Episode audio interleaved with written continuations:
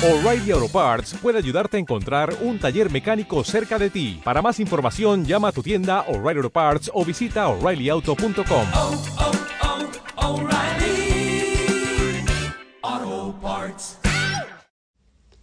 Muy buenos días. Gracias por estar aquí. Gracias a las que nos escuchan por Zoom. Gracias a los que nos están escuchando también por WhatsApp o por podcast. Solo quiero decirles que Hashem está orgulloso de estas hijas maravillosas que estudian Torah, de sus hijos, de Am Israel, de ti que en este momento dejaste muchos de tus pendientes para venir a instruirte, a aprender sobre este tema maravilloso que lo denominamos, si te digo, la receta de la felicidad. ¿Le entras? Yo te pregunto a ti, ¿le entras o no? Claro que sí. ¿Existe la receta de la felicidad? Tal cual. Haz esto y ya, vas a ser feliz. ¿Qué dicen? La verdad, no. Jajam ya nos decepcionó, para eso vinimos. Bueno, sí y no. El día de hoy quiero hablar con ustedes, primero que todo, de las demás personas para después regresar a nosotros mismos. ¿Está claro? Esa es toda la dinámica de la clase. Vamos a estudiar, gracias Blanca, que Hashem te bendiga, que tengas pura verajá, éxito, alegría, nahat de todos tus hijos. Baruch atah Adonai, Eloheinu melech haolam, she'akol ni'avid baruch.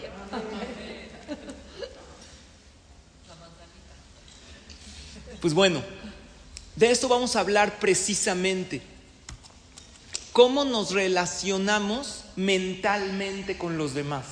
Gracias, Mari. Que Dios la bendiga. Gracias. No solamente cómo me relaciono en acciones, sino cómo me relaciono mentalmente. Y les voy a decir por qué. Porque en un momento dado me propongo ser feliz y se me dificulta más todavía. Les voy a decir qué me pasó. El viernes estaba yo emocionado, era mi cumpleaños. Gracias. Cumplir 26 no es algo tan... ¿eh? Gracias, amén, igual. Amén, amén. Todo lo que me desee millones de veces para usted, amén. Siempre conozco a la señora Tere desde chico, que siempre saca verajot de su boca. Que todas le regresen, a todas ustedes, Besrat. Estaba yo feliz, dije, voy a estar contento. Acababa de dar una clase el jueves anterior con Jajama Niyar, ¿la vieron? De felicidad, de alegría. Estaba yo feliz. ¿Sabes qué? El mes de Adar hay que estar contento. No tienen idea de lo que me pasó el viernes. Me pasó de todo. Estoy en la mañana estudiando, el teléfono no deja de sonar, me habla mi hijo de la escuela, se cortó el dedo, que si se puede regresar, que si no, a la mitad de lo que estoy estudiando le tuve que mandar un Uber, no sabía si hablarle a Tzalá, si fue grave o no. Para colmo me hablan de la escuela de mi otro hijo, también un tema, un problema. Baruch Hashem, todo bien. Necesitaba algo para preparar una clase para Shabbat, que no encontraba el libro. La verdad me empecé a tensionar y me preguntaba cómo es posible que me propongo estar contento y veo más obstáculos. Pero al final recibo un mensaje de una señora que me dice, Jajam, estuvo increíble la clase de ayer con Jajam Niyar, pero ¿qué cree? Mientras más me propongo ser feliz, más difícil se me hace. Porque tiene un hijo chiquito y no duerme bien. y- Entonces me di cuenta, la empecé a aconsejar. Bueno, todo es para bien. Los consejos que ya sabemos, ¿se acuerdan lo que dijimos la clase pasada? No necesitemos que nos enseñen las cosas, necesitamos que nos las recuerden. Son cosas que ya sabemos.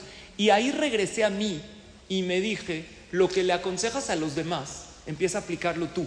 Porque estoy seguro que todos tenemos un buen consejo para darle al otro en una situación de dificultad. Porque a ti, yo como servidor público, como jajam de este Beta Knesset y de la Keilah, se acerca gente a pedir consejo, a pedir segulá, pero seguro también a ti. Alguien, alguna amiga se sinceró contigo, se abrió contigo y tú tienes un buen consejo para darle, pero ¿qué crees? Ese buen consejo que tú das a los demás, esa paz, esa tranquilidad, esa emuná, hay veces hay que dárnosla a nosotros mismos. Y eso es lo que quiero hacer en la clase de hoy. Ver lo que nos afecta, por decir así, las conductas de los demás, para después regresar a nosotros mismos. Porque nos atormentamos porque las otras personas no son como queremos que sean. ¿Es verdad esta afirmación? Mucho nos atormentamos. Nos molesta que él actúe de esta manera, que ella no haga lo que yo quiero. Y esto no, cuando me refiero a los demás, no son las demás personas externamente. Muchas veces esas demás personas son gente que está a nuestro alrededor, o los vecinos, o los hijos, o la pareja, o los padres, o la familia política, obviamente, porque tu familia son todos de maravilla. Pero también nos pasa, ¿verdad? Los vecinos, tuve un caso de una persona que me dice que no aguanta a sus vecinos.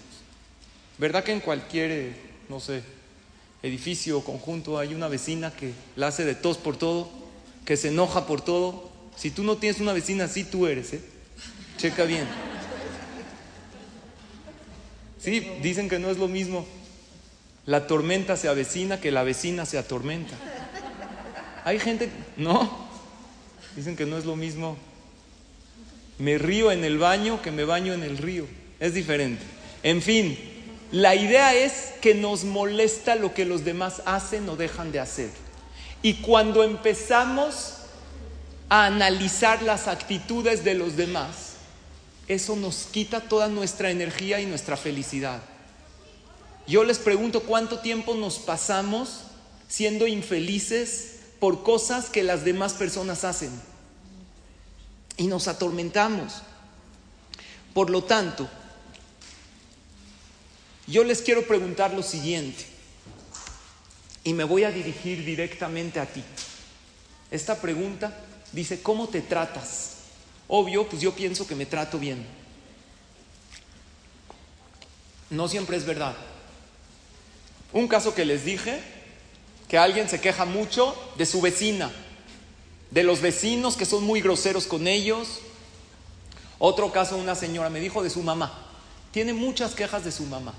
Se para en la mañana, le habla a su mamá y todo el mundo está hecho un caos. Todo está mal para su mamá. Me dijo Jajam, si mi mamá no tiene problemas, los inventa. Pero ella necesita estar sufriendo, necesita vivir sufriendo.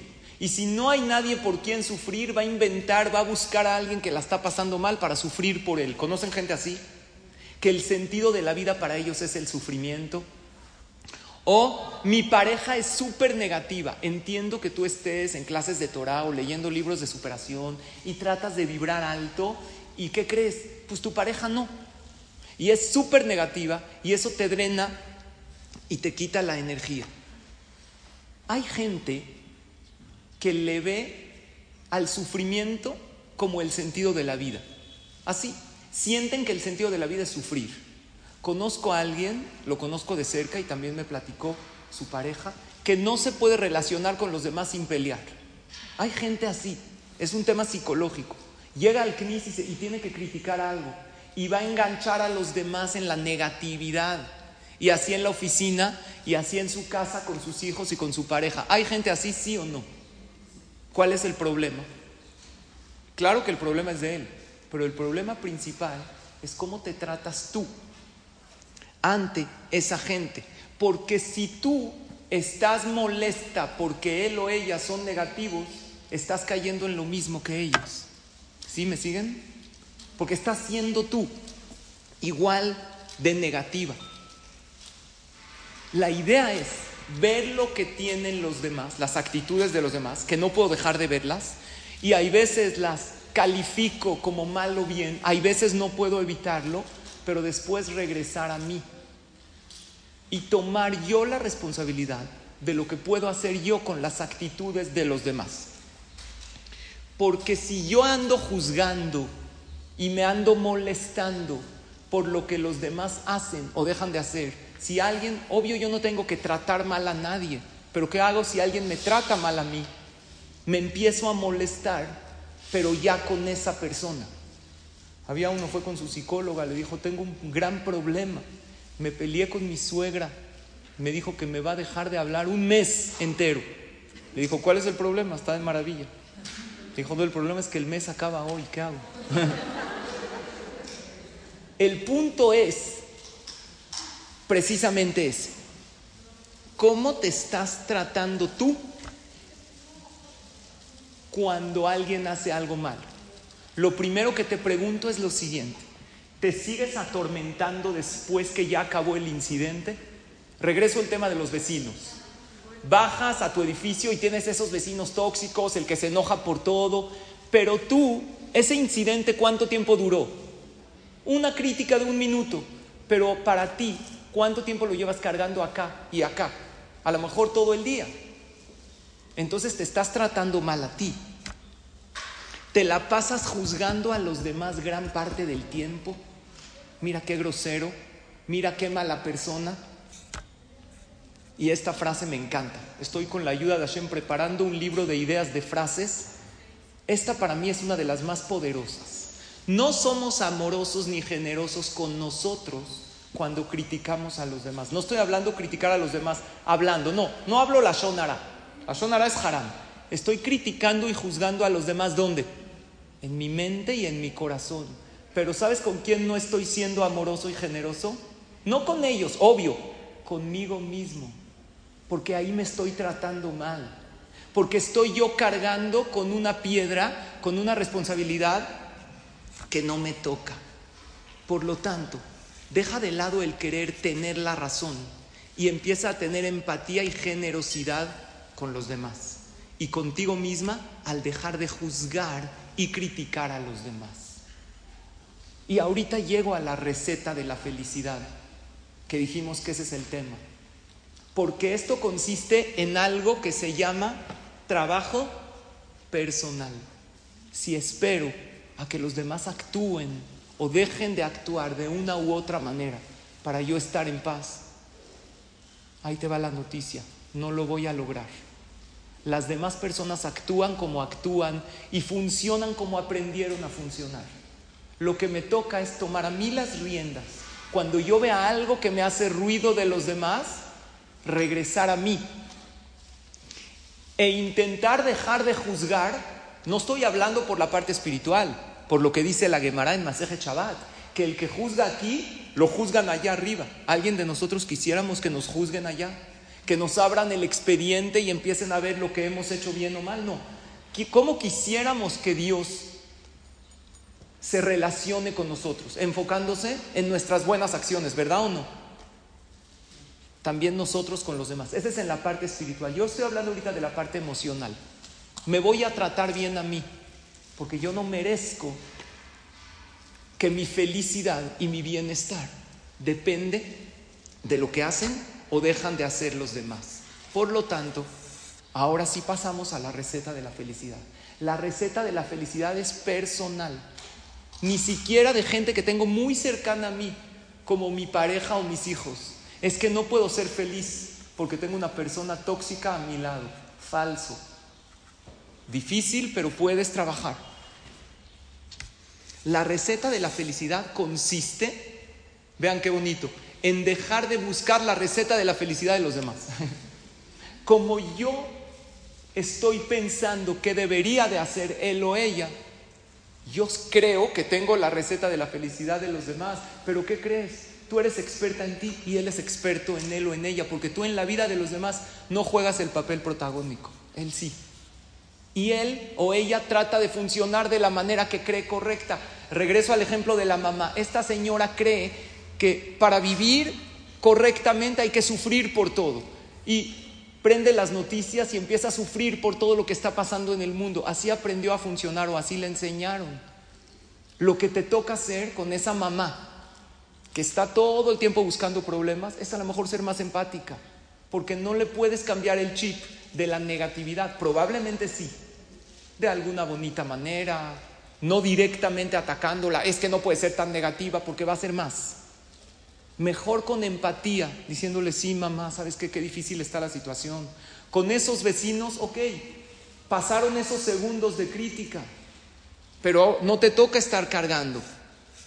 Mientras más me centre en mí, sin juzgar a los demás, más me acercaré a mi receta de la felicidad, porque la receta de la felicidad es personal. Porque cada ser humano tiene su propia receta para ser feliz. Y la pregunta no es cuál es la correcta, la pregunta es cuál es la correcta para mí. Y para mí es diferente que para ti. Les pongo el siguiente ejemplo. Imagínate que tienes una cuenta de banco con 86.400 pesos. ¿Son buenos o malos? Sí. Alguien te hackeó la cuenta, te robó 10 pesos. No puedes lograr recuperar esos 10 pesos. Por lo, hay que tratar de recuperarlos, porque también 10 pesos valen. Son míos, me los gané, es legítimo. Pero díganme, ¿vale la pena hacerme corajes y tirar, ah, como me robaron 10 pesos, entonces voy a tirar los 86 los 86.400 a la basura? Porque me robaron 10. Y lógico, ¿verdad? Con la vida pasa lo mismo. El día tiene 24 horas, 86.400 segundos por día. Alguien 10 segundos te volteó la cara, es verdad, duele. Alguien 10 segundos te trató mal, está mal esa persona, pero por eso voy a echar a perder todo un día maravilloso que Dios me regaló para ser feliz y para ser felices a los demás. ¿No creen que es demasiado injusto para nosotros? Continuamos. Antes de juzgar a alguien, porque a todos nos pasa que juzgamos a los demás cuando vemos cómo actúan,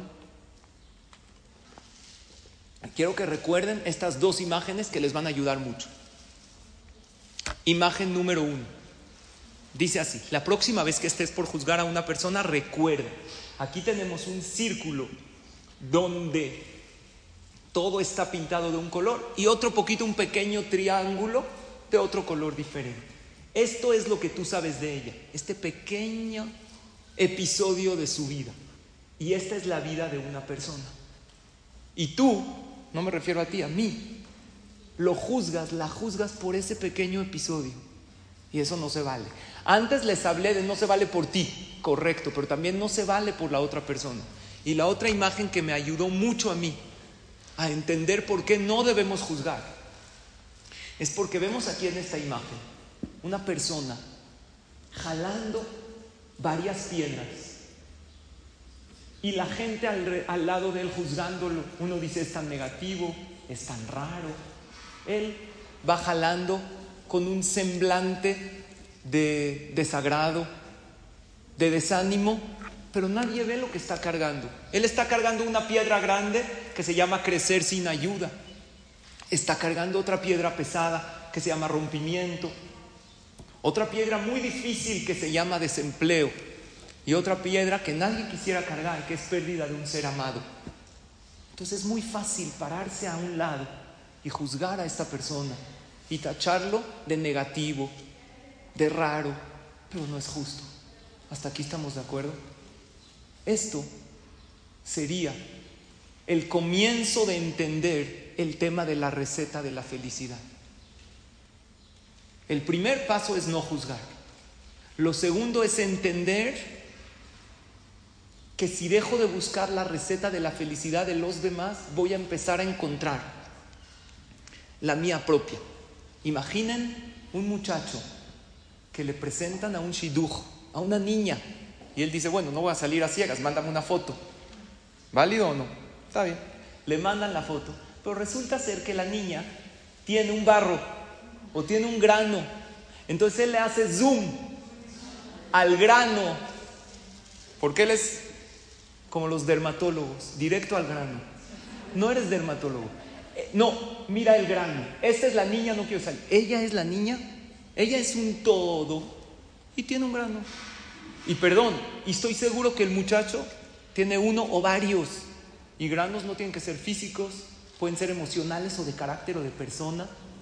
Y no es justo hacerle zoom a esas cosas para calificar a alguien y para andar juzgando por nuestro paso en la vida a los demás.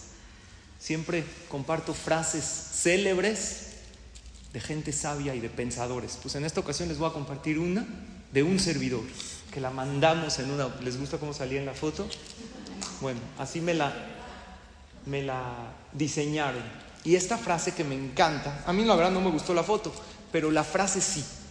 Y dice lo siguiente, enfócate en lo bueno en lo que te hace mejorar, en lo que te brinda paz y seguridad, en lo que te saque una sonrisa y te alegre el corazón.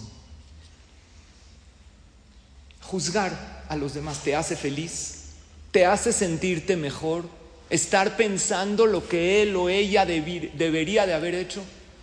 pero nos las pasamos gran parte del día, mi pareja, mis hijos. La mayoría de problemas de Shalom Bait que acuden con un servidor, ¿cuál es? Mi pareja hizo esto, ¿cómo la, cómo la cambio? Jaja, ¿me puedes decir cómo la hago para que cambie mi esposo? Me urge. Rara vez, o no sé si alguna vez pasó, jajam, tengo esta pareja, me ayuda a mí a lograr entender o a lograr comportarme a pesar de, de que él o ella tiene una, una cierta manera de ser. Eso es mucho más noble y más generoso. También en la educación de los hijos. ¿Cómo puedo yo como padre sacar adelante a un niño que es ABC? ¿Cómo lo puedo canalizar? ¿Cómo puedo yo controlar mi paciencia y mi enojo? ¿Cómo puedo yo ser más amoroso? Es muy diferente. Ahí es donde vamos a encontrar la receta de la felicidad propia, porque lo que deberían los demás de hacer o no hacer, eso seguro no te da paz. Ahora sí, para conseguir mi propia receta, propongo la siguiente reflexión. La siguiente reflexión se llama ¿en quién te conviertes? ¿Qué significa? Pregúntate, ¿en quién me convierto yo cuando hago tal o cual cosa? Cuando juzgo. ¿En quién me convierto yo? Porque yo tengo varias personalidades. Las personas somos multifacéticos y tenemos diferentes personalidades, diferentes máscaras. Válido. No siempre somos iguales. Entonces, sorpréndete, cáchate en qué momentos te conviertes en una persona que tú no quieres ser. Porque cuando me convierto en alguien que no quiero ser es porque eso no me trae paz y felicidad. Que sí saca la mejor versión de mí. A lo mejor al ayudar me siento más en paz. A lo mejor al rezar, a lo mejor al estudiar, al meditar, al hacer ejercicio. Ahí vas a encontrar tu propia receta de la felicidad. Porque se acuerdan que la clase pasada definimos la felicidad como el arte de vivir en paz. Eso es todo.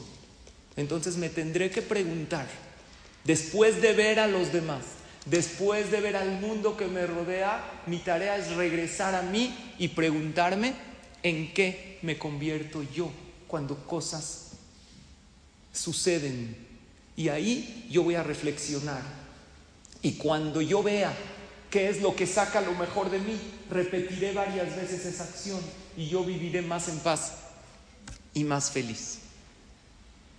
Les voy a compartir una anécdota que tiene tres lecciones para la vida de la persona. En una ocasión, había un papá que tenía un hijo súper egoísta. No compartía nunca, siempre se enojaba por todo, aunque esa afirmación no es real. Mis hijos siempre se pelean, no siempre se pelean, no nunca comparten, pero la mente nos juega el ver que siempre así pasa. Nunca hay que decir siempre ni nunca. ¿Ok? Había uno que le dijo a su novia, nunca digas nunca ni tampoco siempre. Solo di que me amas como nunca y para siempre. ¿Les gustó o no? Está bueno. Ok. Bueno, el punto es que este papá le quería dar una lección a su hijo. Y se sentó y le, dijo, hijo, ven, vamos a cenar juntos. Nada más para entrar en contexto, anteriormente cuando era esta anécdota, había carencia. Y el huevo, como tal, era un lujo. Nada más a lo mejor comían en Shabbat o comían en Yom Tov, pero no siempre se acostumbraba a comer huevo. Era algo especial, no había la abundancia que hay Baruch Hashem hoy en día.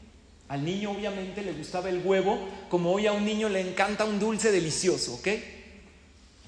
Entonces sienta el papá con el hijo y le, le dice, hijo, ven para acá y le enseña dos platos de comida. Un plato de arroz con un huevo arriba, a lo mejor era un huevo cocido, no sé cómo venía, y otro plato de arroz sin huevo. Al niño le encantaba el huevo con el arroz, a lo mejor así se comía, no sé. No sé,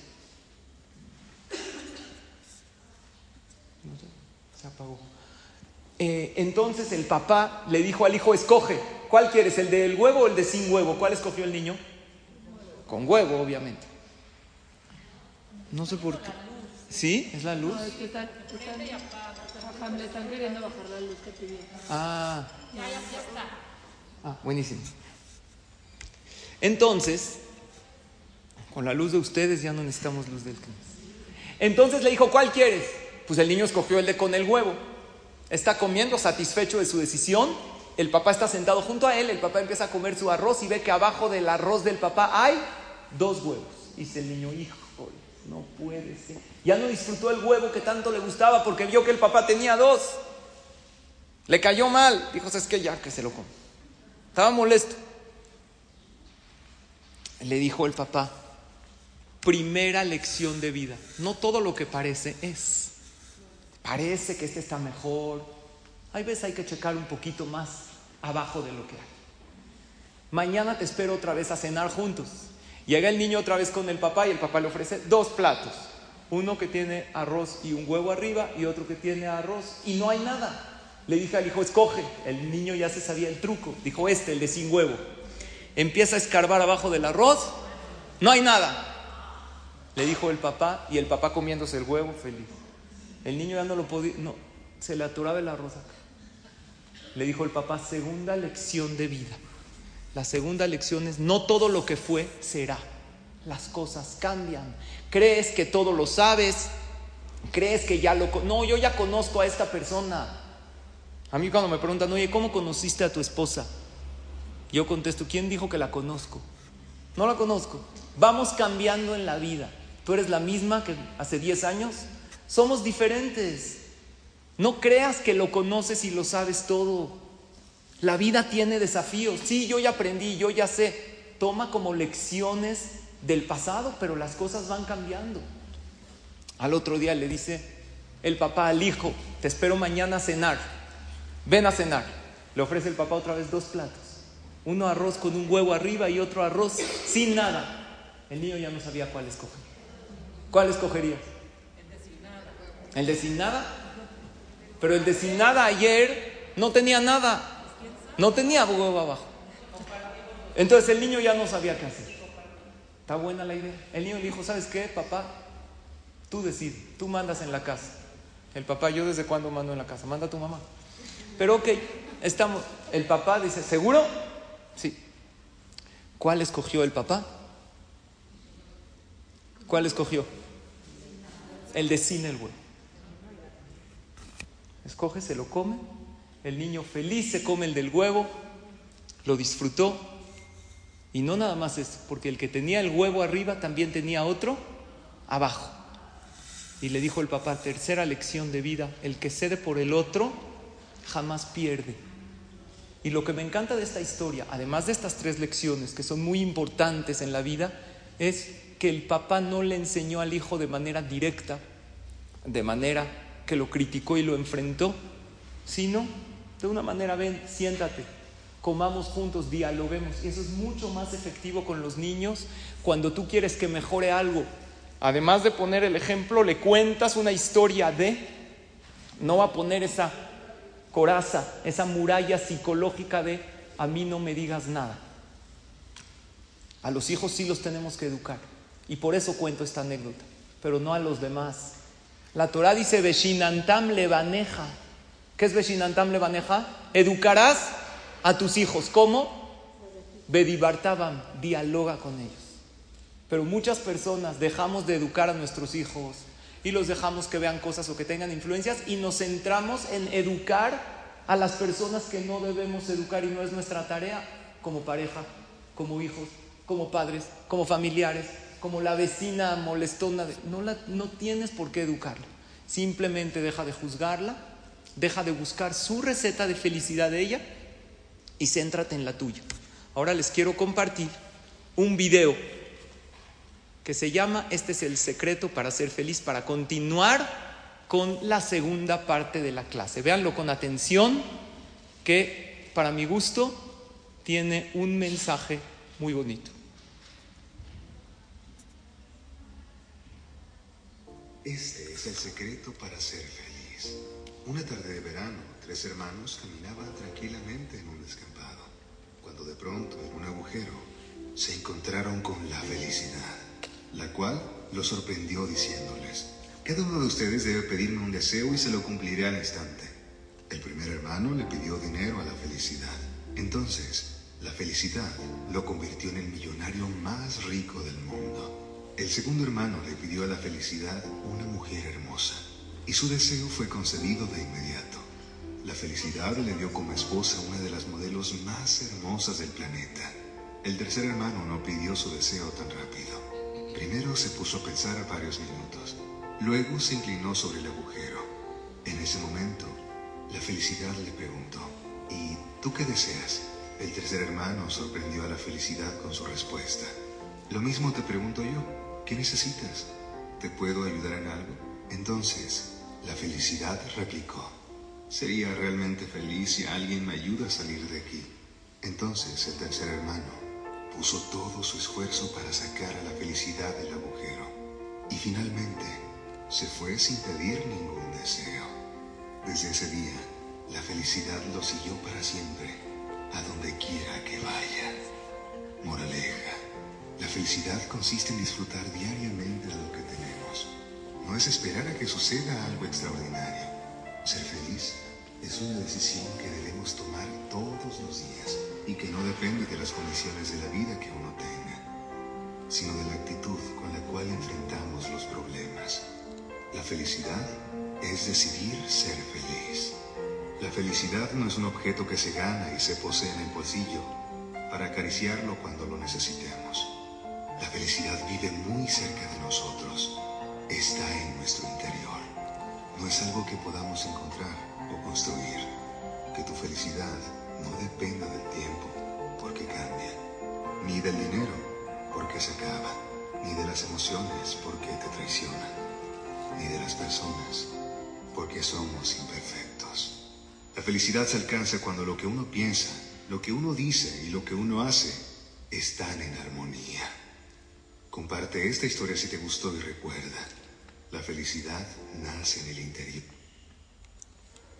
La lección está muy clara que, gracias, pero no merezco los aplausos, no hice yo el video,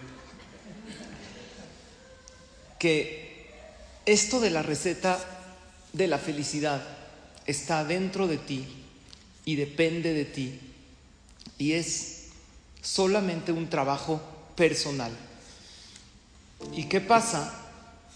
Ah, bueno, me llegó esta imagen que está increíble porque dice reflexión de hoy, mucho de lo que buscas puede estar dentro de ti. Aquí vemos a una persona obesa, de hecho demasiado, que está buscando en el refrigerador vacío con frustración. No encontró nada de lo que quería, ¿por qué? Porque se lo comió, obviamente. Entonces sí, el punto es que para la felicidad debe uno buscar dentro de uno mismo. ¿Qué sucede cuando la actitud de los demás me hace ruido? Me molesta. Ya hablamos, pero no lo desarrollamos. Dejar de juzgar. Ok, vamos a ver cómo lograrlo. Y vamos a hablar de la famosa ley del espejo. ¿Han escuchado de esta ley? Se usa mucho en psicología para hacer un autoanálisis, para poder superarnos nosotros. La ley del espejo dice que el mundo exterior actúa como un espejo y lo que el espejo refleja no es más que nuestra propia luz y nuestra propia sombra. Porque queramos o no, también tenemos partes sombreadas en nuestra vida. Obvio, también tenemos mucha luz, pero no siempre la irradiamos. Por lo tanto, vamos a estudiar lo que dice la ley del espejo en psicología y cómo usarla a nuestro favor. La ley del espejo dice que todo lo que vemos en las demás personas es un reflejo de quién? De nosotros mismos. Todas las actitudes que me molestan de los demás me vienen a enseñar algo a mí. Cabalísticamente, ¿saben cómo funciona? Las Neshamot están conectadas. Esto es Kabbalah. Y en una vida anterior, a lo mejor tú afectaste a aquella persona que te hace mucho ruido, que te afecta. Y viniste a este mundo a aprender de esa persona. Porque como tú la afectaste, tu manera de reparar tu relación con él o con ella es aprender de él o de ella. ¿Y saben dónde aplica muchísimo la ley del espejo? No en gente que vemos esporádicamente, en gente que vemos a diario. Y si aprendemos a usar esta ley del espejo, veremos cómo las cosas a nuestro alrededor cambiarán. Pero si nos aferramos en que las cosas cambien sin cambiar nosotros, el cambio no se va a dar. La ley del espejo dice que si tú ves algo negativo en los demás o algo que te molesta, hay cuatro posibilidades de lo que refleja tu espejo. Y tu espejo son las demás personas. La primera posibilidad es similitud. Te molesta lo que tú también haces. Es que es muy arrogante. Tú también, chécate. Muy impuntual, muy desordenado. Te molestan las cosas de los demás que tú también tienes que reparar. Eso es posibilidad número uno.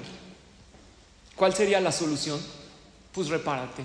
Empieza a reparar tú aquello que te molesta del otro y verás que el otro ya no te lo va a reflejar. Otra vez, psicológicamente, porque así el otro presiente, y cabalísticamente y místicamente, porque como tú ya te reparaste, Hashem ya no te manda otra vez aquello que ves en el otro. Ahora ustedes me pueden decir, no es cierto, a mí me molesta que él sea desordenado y yo no soy.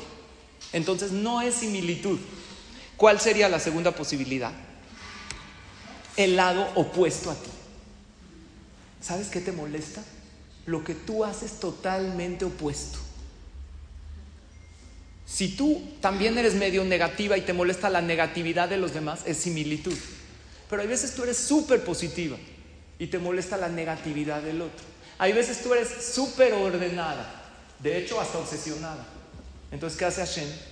Te presenta a alguien del lado opuesto para que encuentres que el equilibrio. Estás demasiado al otro extremo. Es bueno ser muy positivo, pero no demasiado. Hay veces es importante ver una realidad para ver qué hacer en caso que suceda.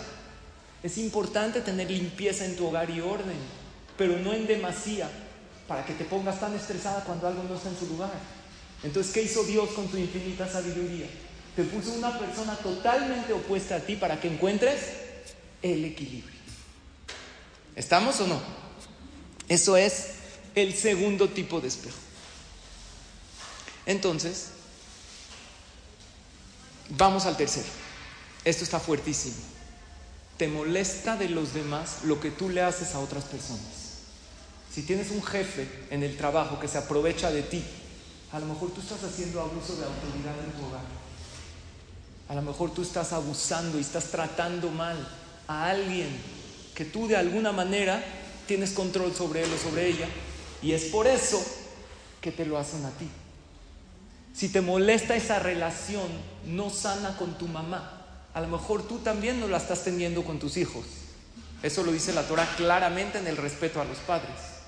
Si esperas que tus hijos te respeten más, lo primero que tienes que hacer es tú ser una mejor hija, porque las cosas en la vida regresan. Esta es fuertísima, el tercer tipo de espejo. Es muy fácil ver lo que él me está haciendo, pero a lo mejor yo le estoy haciendo lo mismo a los demás. Y número cuatro es idealización. ¿Qué es idealización? ¿Por qué me molesta lo que él o ella hacen? Porque lo tengo muy idealizado. Tengo expectativas muy altas de las demás personas y eso es un error. Las expectativas altas tenlas de ti. Bezrat Hashem, voy a lograr esto, yo puedo. Las demás personas son como son. ¿Saben cuál es el común denominador de estos cuatro tipos de espejos? Que las cuatro regresan a mí. Porque si soy similar, me tengo que reparar. Si soy el lado opuesto, tengo yo que encontrar un equilibrio. Si yo soy lo que hago a terceros, tengo que dejar de hacerlo para que me lo hagan a mí. Y si, si tengo a las demás personas muy idealizadas, tengo que aceptar a las personas como son. A los únicos que no tengo, no que aceptar, que educar para que sean mejores personas, es a mis hijos. Porque tengo la mitzvah de educarlos. Fuera de mis hijos, que la Torah me pidió que los eduque, que Hashem me los encargó, no tengo que idealizar a nadie. Tengo que aceptarlo como es y ayudarlo con sus fortalezas y debilidades. Este es el enfoque psicológico del espejo. Pero hay otro que me gusta mucho, que es el espejo de Gandhi. Y este espejo, era, Gandhi era un pensador por allá del año 1940. Y él dice lo siguiente, la gente es amable cuando yo soy amable. Las personas están tristes cuando yo estoy triste. Todos me quieren cuando yo los quiero. Todos son malos cuando yo los odio. Hay caras sonrientes cuando yo le sonrío. Hay caras amargadas cuando yo estoy amargado. El mundo es feliz cuando yo soy feliz. La gente se enoja cuando yo estoy enojado. Y las personas son agradecidas cuando yo soy agradecido. La vida es un espejo. Y si sonrío, el espejo me devuelve la sonrisa. Y la actitud que tome frente a la vida es la misma que la vida va a tomar ante mí. El que quiera ser amado, que antes ame. Solo tú estás creando la imagen y puedes hacer que lo que ves en el espejo mejore con acciones. Porque nunca mejorará sin que tú hagas que suceda. El día de hoy, ¿qué fecha es en hebreo? 7 de Adar, aniversario de Moshe Rabbenu. Hay dos opiniones si el aniversario del líder más grande de Israel se conmemora hoy, cuando hay dos Adar, este o el mes que entra. Como hay dos opiniones, hacemos las dos porque no perdemos nada en recordar a un tzadik. Hay opiniones que dicen que Moshe Rabbenu falleció el primer Adar y por lo tanto en años que hay dos Adar, precisamente el aniversario es hoy. Pero hay opiniones que dicen que falleció en un año que había un solo Adar. Si así sería, entonces sería el próximo. Lo que importa es que los Jajamín dicen que cuando tú recuerdas a un tzadik el día de su fallecimiento, ¿y quién más tzadik que Moshe? Ese tzadik te bendice y pide por ti en el cielo para tu bienestar y tu prosperidad y tu bendición. ¿Quién no quisiera? Moshe Rabbenu fue el que defendió al pueblo de Israel a capa y espada, aunque hicieron las peores cosas, hicieron idolatría. ¿Y Dios qué le dijo a Moshe? Los voy a aniquilar. ¿Qué le dijo Moshe Rabbenu a Hashem? No te hagas Dios, son tus hijos, yo sé que tú siempre te enfocas en lo bueno de ellos. Pues yo también. ¿Sabes qué le dijo Hashem? Claro que no los iba a aniquilar. Nada más estaba diciéndote eso para ver si eres un verdadero líder, para ver si sabes defender y ver lo positivo de aquellas personas que tú lideras. En una ocasión había un papá y un hijo que estaban caminando en un lugar montañoso o rocoso. Estaban en una, un tipo de excursión, una experiencia juntos. Y el niño, en un momento dado, se tropieza con una piedra, se cae y grita, ¡ay! Y como había eco, pues el eco repitió, ¡ay! El niño, pensando que se estaban burlando de él, ¿qué dijo? No te burles. Y el eco respondió lo mismo. Y el niño insultó, eres un tonto. Y el eco le respondió lo mismo.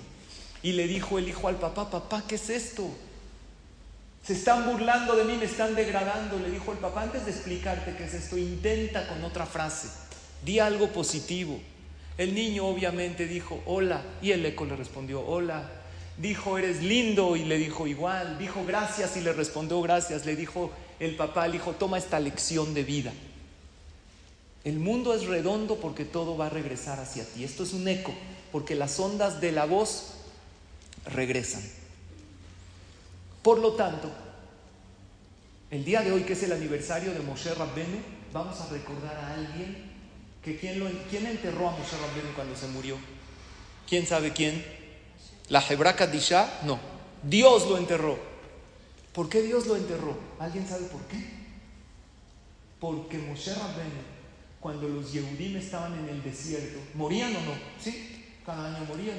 De hecho, por el pecado de los espías, Hashem decretó que nadie de los que hablaron mal de Israel, que eran toda esa generación, iban a entrar a Israel. Y todos morían. Muchos de ellos seguían. Había alguien que se ensuciaba las manos, por decirlo así, y los enterraba. ¿Quién era? Moshe Rabben. Dios le dijo a Moshe, tú le diste sepultura y le diste descanso al alma y al cuerpo de los que fallecieron, de tu entierro me encargo yo. Por eso, alguien de aquí trabaja en la Hebraca Kadisha, yo, tú también. El día 7 de Adar se suele hacer en Adar Bet, se hace una fiesta de la Hebraca Kadisha, porque hubo un día al año desde que Hashem creó la muerte que la Hebraca Kadisha no trabajó. El día 7 de Adar, nadie más murió en todo el planeta más que Moshe Rabben, para que todo mundo sienta la partida de un gigante que era Moshe, que él le dio descanso a los demás. ¿Y saben qué dice la Torah sobre Moshe Rabbenu? Loja eno. ¿Cuántos años vivió Moshe Rabbenu? 120, de ahí la expresión hasta 120 años. Y en su día 120, que fue el mismo día que nació, La Torah dice que los tzadikim cierran los ciclos. De hecho, está escrito que si alguien fallece, a lo mejor no el mismo día, pero en el mismo mes que nació, ¿conocen gente así? Muy cerca de su cumpleaños fallece. Ay, esto es una señal, dicen Jajamí, que era alguien grande porque cerró su ciclo. No quiere decir que el que no, no. Pero es una de las señales que Jajamí nos dan. Como una persona, por ejemplo, que fallece el viernes por la tarde. Erev Shabbat es una señal que era un tzadik. O tzadik. El punto es que Moshe Rabbenu a sus 120 años, ¿cómo estaba? Ni una cana, ni una arruga. Así dice la Torah. Loja ata eno velonas lejo. Su ojo no se debilitó, así como ustedes que están de maravilla, así están. Moshe Rabbenu. A los 120 años, perfecto, fuerte, era un roble. ¿Por qué? Pero la Torah enfatiza que lo que no se le desgastó fue sus ojos. ¿Por qué? Porque Moshe Rabbenu siempre tenía ojos para ver lo bueno de los demás. ¿Y saben qué hacía Moshe Rabbenu? Lo recordamos hoy en su aniversario para que pida por cada una de las aquí presentes y de sus familias. Le pida a Shem por el bienestar de todas ustedes. Recuerden, si no lo han hecho, en casa prender una vela, Leilu Nishmat Moshe Rabbenu Alaba Shalom y decir el Teilim 90. Que Moshe Rabbenu lo escribió, nada más que después David Amelech con Ruach HaKodesh lo volvió a escribir. Pero Moshe Rabbenu a lo mejor no lo escribió, Moshe Rabbenu lo dijo, mejor dicho. Se llama Tefilá le Moshe. Es una tefilá que habla de la fe en Hashem. Háganlo. Hoy antes de oscurecer, prende una vela Leilu Nishmat Moshe Rabbenu, párate junto a esa velita y pídele a Hashem lo que tú quieras para ti o para los demás. No, después de, porque hoy, después de oscurecer ya sería miércoles. Entonces hoy, llegando a casa, podemos prender esa vela y decir el Teilim 90 y pedirle a Hashem refuá, verajá, shiduch, hijos, lo que necesiten. Pero Moshe Rabbenu se ocupó, además de ver lo bueno de los demás, en el desierto había arena, porque no todos estaban dentro de las nubes de gloria que los protegían de arena, y les entraba arena a los ojos, y había niños que lloraban, mamá, tengo arena o gente. Moshe Rabbenu hablaba con Dios, pero con sus propias manos le curaba los ojos a los demás. Tenía un poder curativo, era el hombre más grande que jamás existió, el Señor de todos los profetas. Dijo Hashem, tú le quitaste la arena de los ojos a los demás. Tu recompensa, ¿cuál es? Que vas a tener tus ojos sanos, 120 años. Y estaba perfecto Moshe Rabbenu.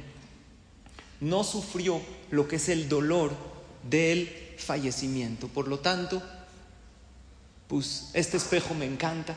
Y cuando veamos que los demás no nos dan aquello que nosotros queremos, concentrémonos en lo que nosotros precisamente podemos hacer. Pues termino también con otra de las frases que, con la ayuda de Hashem hice. Esta foto si les gusta, es la misma que la pasada. Que dice, lo que buscas en el otro hay que serlo antes uno mismo. Esto aplica primero para el matrimonio, después para los hijos, para la familia, para los demás.